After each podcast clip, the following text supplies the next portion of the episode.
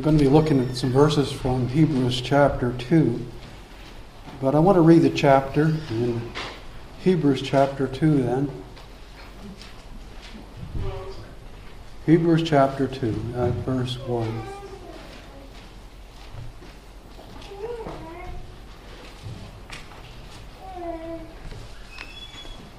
Therefore, we must pay much closer attention to what we have heard, lest we drift away from it. For since the message declared by angels proved to be reliable, and every transgression or disobedience received a just retribution, how shall we escape if we neglect such a great salvation? It was declared at first by the Lord, and it was attested to by those who heard while God also bore witness by signs and wonders and various miracles and by gifts of the Holy Spirit distributed according to his will. Now it was not to angels that God subjected the world to come of which we are speaking. It has been testified somewhere What is man that you are mindful of him, or the Son of Man that you care for him? You made him for a little while lower than the angels. You have crowned him with glory and honor, putting everything in subjection under his feet. Now, in putting everything in subjection to him, he left nothing outside his control. At present, at present, we do not yet see everything in subjection to him, but we see him who for a little while was made lower than the angels, namely Jesus, crowned with glory and honor, because of the suffering of death, so that by the grace of God he might taste death for everyone. For it was fitting that he, for whom and by whom all things exist, in bringing many sons to glory, should make the founder of their salvation perfect through suffering. For he who sanctifies and those who are sanctified all have one origin. That is why he is not ashamed to call them brothers, saying, I will tell of your name to my brothers. In the midst of the congregation, I will sing your praise. And again, I'll put my trust in him. And again, behold, I and the children God has given me. Since therefore the children share in flesh and blood, he himself likewise partook of the same things, that through death he might destroy the one who has the power of death, that is, the devil, and deliver all those who through fear of death were subject to lifelong slavery. But surely it is not angels that he helps, but he helps the offspring of Abraham. Therefore, he had to be made like his brothers in every respect, so that he might become a merciful and faithful high priest in the service to God, to make propitiation for the sins of the people. For because he himself suffered when tempted, he is able to help those who are being tempted. And again, may the Lord add his blessing to this reading from his own word.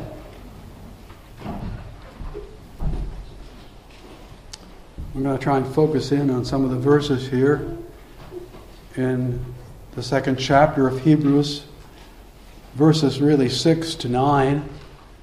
And I'm just going to read those again, verses 6 to 9. It has been testified somewhere What is man that you are mindful of him?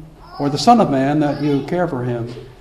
You made him for a little while lower than the angels. You have crowned him with glory and honor, putting everything in subjection under his feet. Now, in putting everything in subjection to him, he left nothing outside his control. At present, we do not yet see everything in subjection to him, but we see him who for a little while was made lower than the angels, namely Jesus, crowned with glory and honor because of the sufferings of death, so that by the grace of God he might taste death for everyone. but we see him, namely Jesus. This morning, as you come to worship, do you see Jesus? Do you see Jesus in your life journey? As pilgrims and strangers in this world, are you looking to Jesus? So, do you see Jesus? In these verses, of course, the writer of Hebrews is referring to Psalm 8. Back in Psalm 8, we see these verses from really verse 6 to 8, referring to a section from Psalm 8, which in Psalm 8 refers to how God gave dominion to man over all creation. But in this text here, he's referring to Jesus as the one who is, has dominion over all things. That reference to Jesus, then, who is in control of all things, he left nothing outside his control. Our Lord Jesus Christ. Yes, as he writes to these Jewish Christians who were ignoring the Lord in a sense, they were turning back to the old ways. In a sense, the letter of Hebrews, even at the end, it talks about being an exhortation or an encouragement to those who were drifting away that they would look to Jesus. And just because, as he refers here to seeing things as they appear to us now, just because we see things as they seem to appear, is not the way they really are. In verse 8 it says, We do not yet see everything in subjection to Him. Not yet everything in subjection to Him. The present appearance of things in our lives and the struggles and so on we're having, we might take our focus off Jesus thinking, what's going on? How come something isn't changing? How come there's all the pain in the world? How come there's wildfires? And how come there's global warming? And how come all these rumblings by the world? The world's worried about all this stuff. They're not looking to Jesus. Oh, yes, it can cause anxiety. It even can cause fears, and he makes reference to fears in verse 15 when he speaks about those who, through the fear of death. So, with that sense of fear and anxiety, because he left, as he says here, we do not yet see everything in subjection to him. As things appear, the chaos, Things seem out of control. There seems to be a darkness. But we must not forget the Lord. Because He's on the throne, He's ruling. There's nothing out of God's control. We might think that sometimes, but there's nothing out of God's control. He's controlling everything. In the providence of God, everything is happening as He determines it. He is the one who unfolds history. He is our God. Oh, yes, we not are to ignore the realities of these things in our lives. It can cause us uh, distress and so on, but in that we must seek the Lord. In the circumstances of our life, the things that happen to us, good or bad, must remember that we are to seek first the kingdom of God. Of first importance is to seek first the kingdom of God, to fix our eyes on Christ in the journey of life in our Christian pilgrimage. As he concludes that in the 12th chapter of Hebrews here where he says, Let us fix our eyes on Jesus, the author and finisher or perfecter of faith, who for the joy set before him endured the cross, despising the shame, and sat down at the right hand of the throne of God. Fix your eyes on Jesus. You see, only in seeing Jesus can we make sense of what's happening in this world. We need to fix our eyes on Jesus. So, some thoughts this morning as we look at these few verses here. Three thoughts why you need to see Jesus, and how you see Jesus. And thirdly, you continually must be seeing Jesus. Why you need to see Jesus. Why you need to see Jesus. I'm reminded of, as I was preparing the message, I'm reminded of an old hymn we used to sing in our church back in Sydney. I need thee, oh, I need thee. Every hour I need thee. Oh, bless me now, my Savior. I come to you. I hope that's you this morning, coming to see more of Jesus. Certainly, we are a needy people. Certainly, we sin, and every day we need to look to our Lord. Or oh, there can be other desires to see other things, even to see maybe popular people. You know, uh, maybe you you have a desire to see your musical hero or your athletic hero. But you might not get to see that person. That's okay. But seeing Jesus, you must not say it's okay not to see him. You must see Jesus. You must look to him because we need the Lord Jesus Christ. We need to look to him. And there's no other option for seeing Jesus. Other things don't satisfy, idols don't satisfy. Jesus is the one and only Savior of sinners, therefore we need to see Him. And the exhortation is given here, of course, isn't it? As we read this chapter of Hebrews, this chapter reminding them not to drift away, because they were drifting as were. They were indeed to keep their thoughts on Christ. Take care, brothers, as we see here, lest ye be of an evil, unbelieving heart leading you to fall from the living God. The deceitfulness and drifting and not standing firmly in the Lord Jesus Christ, not caring whether you see him or not, as it were. So the warning there how shall we escape if we neglect such a great salvation? Neglecting God in many ways. We can do that. And we're warned here. He's warned in those who were drifting away. How will shall we escape if we neglect such a great salvation? Indeed, the Bible is full of the way of salvation for a sinner's soul. Jesus who saves sinners. We must not neglect. And we can neglect in many ways, can't we? Living in sin, not being repentant, being unrepentant, or, or thinking you worship yourself or worship something else, my way or my doing. Those things that come into your lives, it's okay, I'm okay, I can do it myself. I don't need God. Adam and Eve thought they didn't need God when their garden, when they had sinned. It's when you sin, you don't think you need God, isn't it? You think, well, I can just have my sin. No.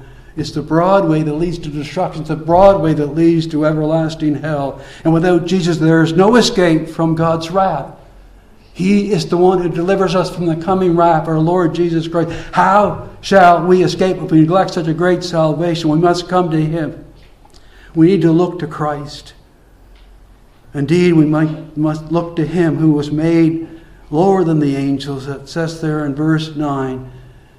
But we see him who, for a little while, was made lower than the angels, our Lord Jesus Christ, who left the heavenly glory and took upon himself our earthly nature here, the incarnation of our Lord Jesus Christ. Even here, as he uses the name, namely Jesus, we see him, and he says, namely Jesus, referring to his human nature. It's throughout this book of Hebrews a reference many times to Jesus and his human nature. He became like us. He assumed our human nature. He took upon our flesh and blood, our Lord Jesus Christ. And he did that and he suffered and died for us because the sufferings of a death, so that he might take taste death for everyone, or he might experience death for everyone. Our Lord Jesus Christ did that. And for everyone here, it doesn't mean everybody in the world. The Bible does not teach about universal salvation. It speaks about saving his people from their sins. And if you go back and look at the chapter at verse 10, for it was fitting that he, for whom and by whom all things in, exist in, begin, in bringing many sons to glory. Bringing many, not all. God saves, yes, his people. They will call his name Jesus, as Matthew says, because he will save his people from their sins. The Lord Jesus Christ died on the cross. The glory of the cross, who suffered, he died to save sinners as our great high priest, which is so emphasized here in the book of Hebrews. The Old Testament priests offered sacrifice day in and day out, again and again. But it was impossible for the blood, blood of bulls and goats to take away sins. But Jesus offered himself. He bore our sins on the cross. He shed his blood. The Lamb of God who takes away the sin of the world. So you need Jesus. We're sinners, and we need our Lord Jesus Christ. And he gives us the victory. We have our victory in him. And I think it's emphasized here in this verse about the victory. Of course, he won the victory on the cross. And then we see here, crowned with glory and honor because of the sufferings of death, so that by the grace of God he might taste death for everyone. Crowned with glory and honor. He finished the work the Father gave him to do. He died. He rose again. Our Lord Jesus Christ defeated sin and death and Satan on the cross, but he rose again. But we see him for a little while. He was made lower than the angels. But he suffered and died and won that victory. Jesus crowned with glory and honor. For a little while, he was made lower than the angels. In his suffering, the suffering servant of God, our Lord Jesus Christ. But he rules now, doesn't he? He's crowned with glory and honor. Jesus reigns in glory. He is in control of all things. It's mentioned here, as I said before, he left nothing outside of his control. He reigns in glory, our Lord Jesus Christ. So we need to fix our eyes on Jesus. This is the place where we look. Consider Jesus. Fix your eyes or thoughts on Him. Why we need Him? Well, without Him, there's no eternal life. It's the highway destruction. Oh, yes, the things we see are temporary, but the unseen things are eternal. We look to our everlasting God. We must see Jesus. we can't see Him with our eyes, can we, today? So, how do we see Jesus? It's by faith. We see him by faith, not by sight. It's a spiritual seeing, not physical. We must be born again. We must believe in the Lord Jesus Christ, the living Word. We're born through the living Word by the Spirit of God. Jesus came to this earth, lived and died, and became obedient unto the death, even death on the cross, and he rose on the third day. Our Lord Jesus Christ. Oh, yes, he was seen by many. He came to this earth as a man, the God man, our Lord Jesus Christ. They saw him, he came, and his three years of earthly ministry, he healed many. He had many crowds who saw him. He preached the word. Indeed, he is the one who was seen by many people. And even after his crucifixion and after he arose, he was seen by disciples, seen by many people. Our Lord Jesus Christ, seen by many. He's alive. And yes, he ascended to heaven. And even as he was going up to heaven, the apostles watched him go up to heaven. And he's going to come back the same way. Our Lord Jesus Christ is alive. He's a living God. And yes, we see him by faith. We trust in the very word of God we read. It's God's word. We take him at his word. Peter, you know, when he was speaking about seeing Christ, he said there in 1 Peter, the first chapter, though we do not see him, we love him. And even though we do not see him now, we believe in him and are filled with an inexpressible and glorious joy because we're receiving the goal of our faith, the goal of our faith, the salvation of our souls in our Lord Jesus Christ. Seeing Jesus by faith. Now, what is faith? I guess the first thing I think is a gift of God. We can't work it up in ourselves. God gives it. It's a gift of God. Hebrews 11 speaks about faith. Of course, you likely remember those verses in that chapter. It speaks about the heroes of the faith. By faith, Abel. By faith, Abraham. It's by faith. And then he writes in the first few verses of this 11th chapter Now, faith is the assurance of things hoped for and the conviction of things not seen, for by it the people of old received their commendation. By faith, we understand that the universe was created by the Word of God, so that what is seen was not made out of things that are visible. Assurance of things hoped for, the conviction of things not seen. But we see by faith in our Lord Jesus Christ. By faith. So, what is faith? I like the Shorter Catechism question and answer where it speaks What is saving faith in Jesus Christ?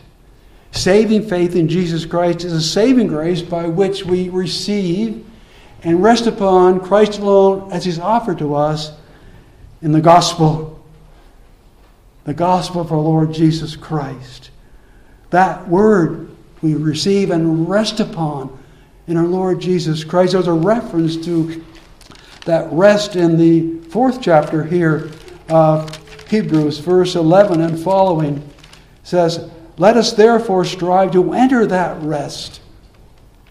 We can only do it by faith in Christ, so that no one may fall by the same sort of disobedience. See, faith in a sense, is obedience. We obey the Word of God. We believe in the Lord Jesus Christ and live a life of faith and repentance.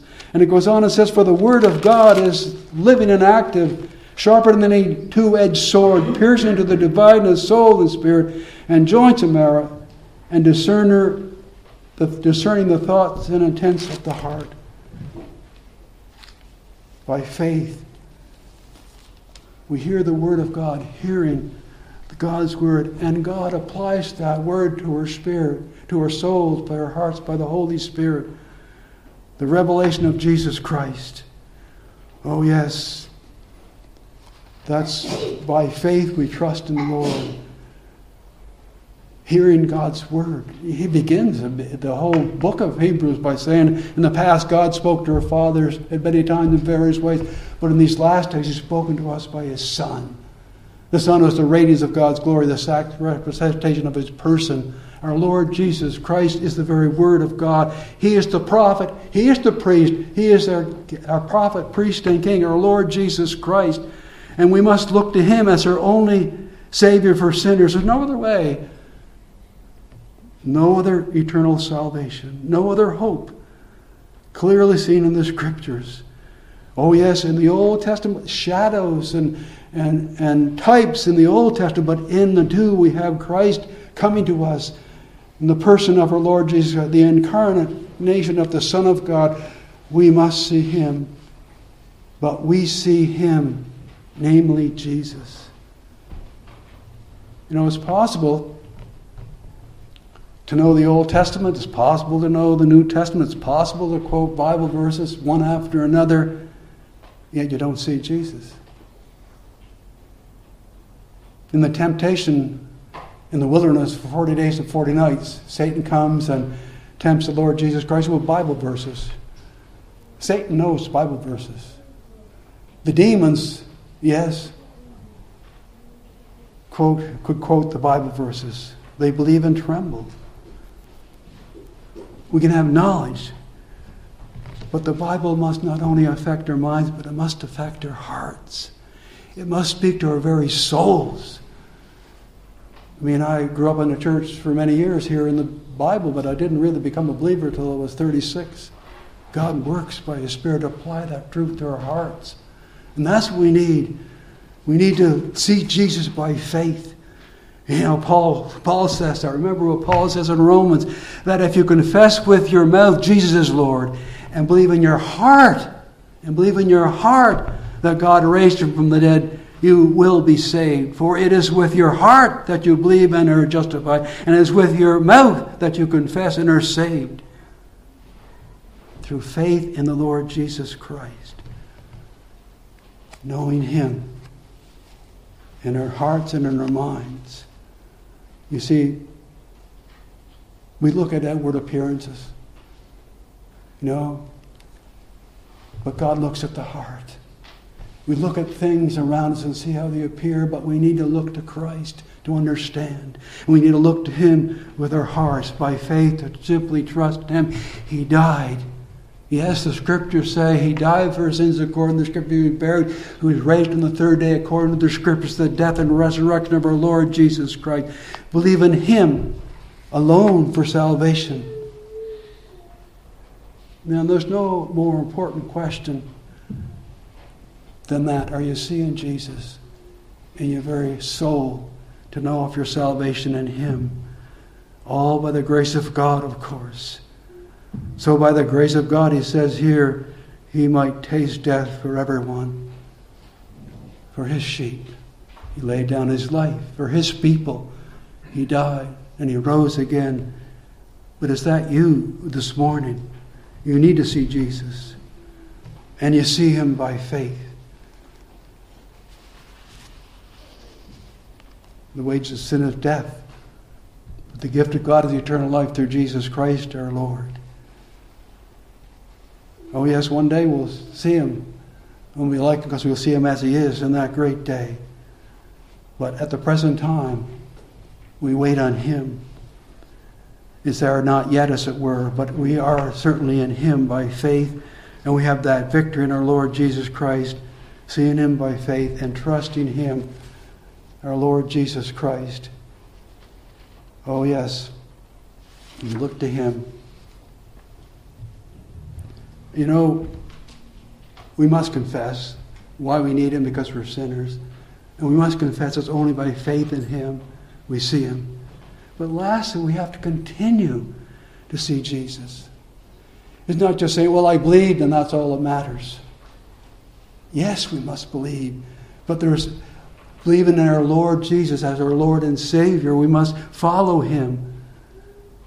Don't forget. That's what He's saying here to these Jews don't forget, don't drift away, don't forget. Press on. The writer of Proverbs talks about that, my son, do not forget my teaching, but store my commands in your heart. This will prolong your life many years and bring you prosperity. Let love and faithfulness never leave you. Write them upon the tablet of your heart, and you'll win favor with God and man. Trust in your Lord with all your heart. Lean not on your own understanding. Look to the Lord. Take Him at His word. Trust Him, our Lord Jesus Christ. Don't let God's word fall from you, hearts and minds. Oh, there's trials, there's struggles. And yes, we can be like the hymn writer who says, Prone to wander, Lord, I feel it. Prone to leave the God I love. Here's my heart, Lord. Take and seal it. Seal it for the courts above. That's where we're going. The eternal God is a refuge underneath the everlasting arms. Christ is our Lord and Savior. He's taken us to be with Him where He is. That's where we're going. We're going above to be where He is. Seal my heart for courts above. Above, that's where we look to Him. And grow in Him more and more. You know, the Apostle Paul, just make reference to some of the, the letters he writes, do you ever read those prayers of Paul, what's he praying about? He's praying that they will be thankful. He's praying about their faith. He's praying that they be growing more and more in the love of God. We're not there yet. But we press on. We fight the good fight as Christians. More love to thee, O Christ. More love to thee. That's what we have to do. Oh, some people say, I believe in Jesus. Struggles all over. I don't think that's right. Some people emphasize, oh, the struggle is all over. We begin to struggle when we believe in Jesus. The battle begins because Satan's at work, and the world is at work, and we're weak in our flesh. We need to look to Jesus. That's what we have to do all the time. We can't take our eyes off Jesus for a moment because Satan wants us to do that. That's what happened to Adam and Eve, isn't it? Satan's at work. Oh, he's defeated. Of course he is. By the death on the cross. We're told that here in these verses. He defeated Satan and death. But we don't take our eyes off the Lord Jesus Christ. We continue. We continue using the means of grace that God gives us, worshiping together as God's people, praying, reading the scriptures, hearing what God has to say, and obeying Him by the grace of God through the work of the Spirit. Oh, yes, it's more love for Christ, more grace because He has abundant grace and more blessing from Him, more fruit. We're to grow fruit faith, joy, love, peace, and so on. Grow more that we might see more of Jesus. You see, we come to worship our God, our eternal God. Father, Son, and Holy Spirit. Christ has revealed himself to us that we might see him they might see Him more and more. That's been my thought over the last year since the end of my ministry, in a sense.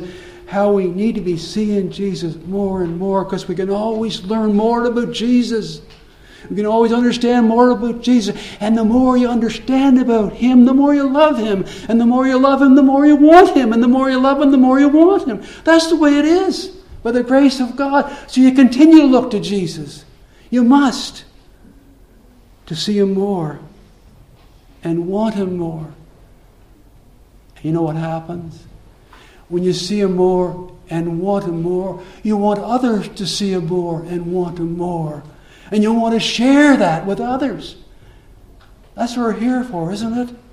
Ambassadors for Christ. Declare His glory among the nations, as we read in the opening psalm in the introduction of the service.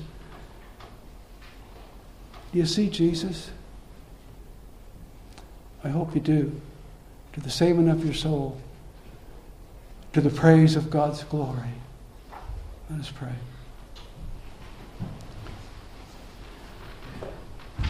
Oh Lord, we see a lot of things around us and we are tempted to put our hope in other things, but Lord, we know that we must look to you as our one and only hope. The hopes of the world will perish with them. But our hope in Christ as an eternal hope, which never fades, which never perish, spoil, or fade, fixed in heaven for us. So, Lord, we just pray, oh God, that you give us eyes to see by the power of your Holy Spirit that as we pick up the Scripture, we might be seeing Jesus more and more, and loving him more and more, and serving him more and more as followers of Christ, that we would show forth his praises. We ask it with the forgiveness of our many weaknesses and our many sins. In Christ's name, amen.